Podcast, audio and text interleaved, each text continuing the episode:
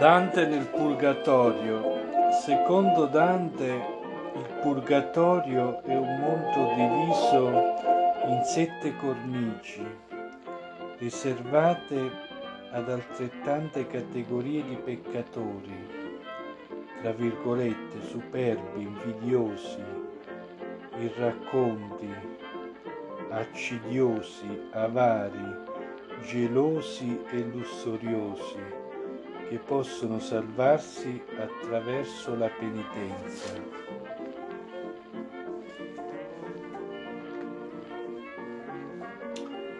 L'inferno di Dante,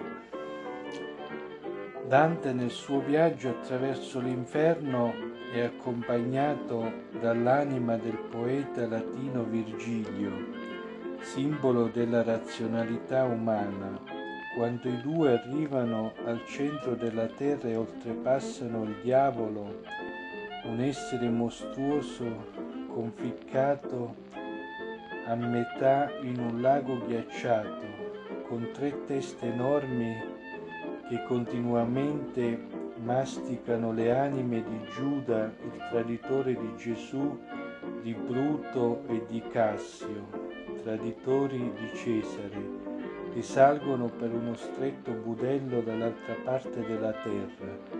Tra virgolette Dante concepisce correttamente il nostro pianeta come una sfera. I due finalmente escono a rivedere le stelle e scoprono, tra virgolette, nella cantica successiva che devono scalare la montagna del Purgatorio attraverso sette cornici tra virgolette, tanti quanti peccati capitali. Qui incontrano le anime di coloro che, pur essendo già salvi, devono anch'essi salire il monte per scontare i loro peccati, dove al fatto che il desiderio venne diretto in vita verso l'oggetto sbagliato.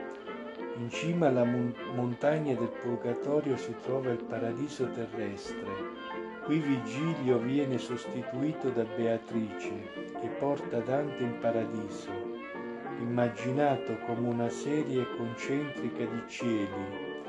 La terra è al centro e Dante, insieme alla sua guida, deve attraversarli tutti fino ad arrivare al cospetto del Creatore.